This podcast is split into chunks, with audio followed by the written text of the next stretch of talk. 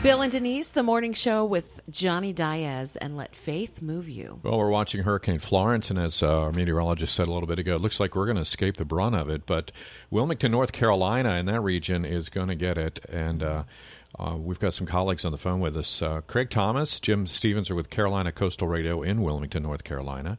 Hey, hey, guys, we have a Wilmington in Delaware too. Sometimes that's a little confusing, but uh, it's a it's a yes, it is. I was on the, I was on the plane back uh, from Florida into this mess, and uh, Yeah. the pilot actually said, uh, "Welcome to your flight uh, to Wilmington, Delaware." We all what? Wait, where? uh, that happens all the time. uh, that's too far. I wish we had a, a public airport there. Yeah. Uh, so, what's it like in Wilmington this morning? Uh, it must is it like a ghost town there?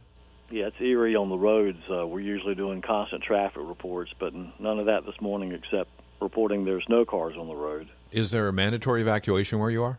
There is, and that has uh, certainly decreased the traffic because of uh, bridges to the islands. The uh, have been closed uh, because of the evacuation, so you can't get off and on most of the islands here. What are what is the the latest forecast for you? What are you guys expecting and when?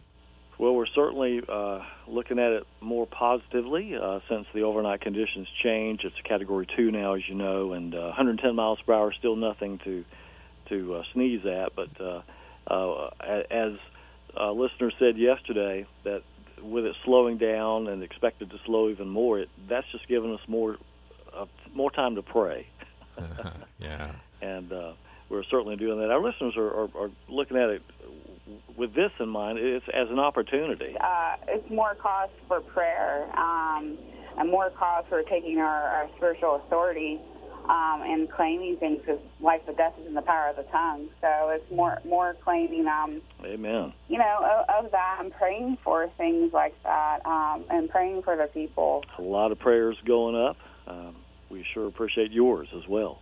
You bet. Yeah, we and that's one of the things we wanted to do, to do is to see how we could pray. Uh, how can we pray specifically for you guys in your community? Our specific concerns with this storm is storm surge, flooding, even more than the winds at this point. So we uh, would certainly appreciate specific prayers for that, and and obviously the safety of our people, and for us to be able to stay on the air during the storm, so that we can serve the community. How uh, your physically your radio station? Are you guys on high ground? Your transmitters and studios pretty high? Are you guys feeling safe where you are?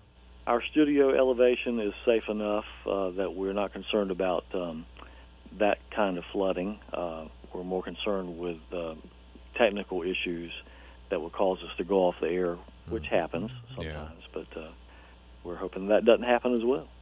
Well, we'll we'll be in prayer, and, and specifically for you guys and your staff, because I know it's it's so hard because you want to be home with your family, and some can, but somebody has to be at the station and and manning that, personing that. Sorry, Denise, and having to keep it on the air and keep the information going out. So I know that's a struggle, and and uh, we certainly uh, our thoughts and prayers are going to be with you guys over the next uh, couple of days there in Wilmington and everybody down in the in the Carolinas. We appreciate that, and that is a, a something that uh, I we get used to that if you have lived here long enough.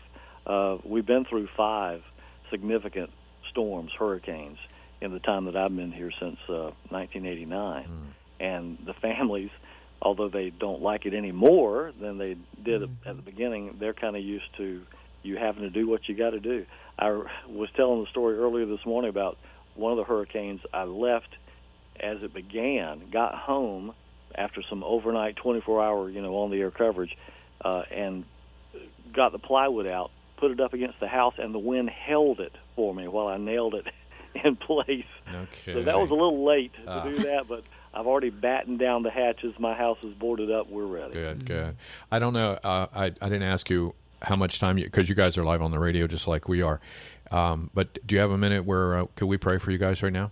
Absolutely. Always have time for prayer. Mm, Father, we just come before you right now. We thank you, Lord, for Craig and for Jim and for those who are holding down the fort there at the radio station. Father, we pray that you would continue to keep your peace and calm over the area. Lord, we do ask that everyone would be spared.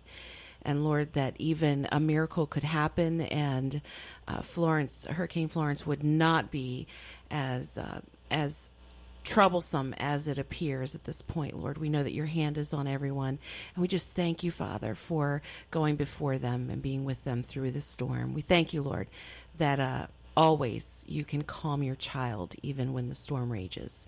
And so we give you honor and praise, and all the glory is yours in Jesus' name. Amen. Amen. Amen. Thank you guys so much. We appreciate that. Our prayers are with you, Craig, mm-hmm. Jim, and everybody in uh, in the Carolinas, uh, mm-hmm. especially you guys at Carolina Coastal Radio. Let us know if there's anything we can do. Stay in touch. Let us know if we can help uh, as this storm goes by and and uh, you start to clean up. All right. Appreciate all right. that. Thank you so Thanks. much. God bless you.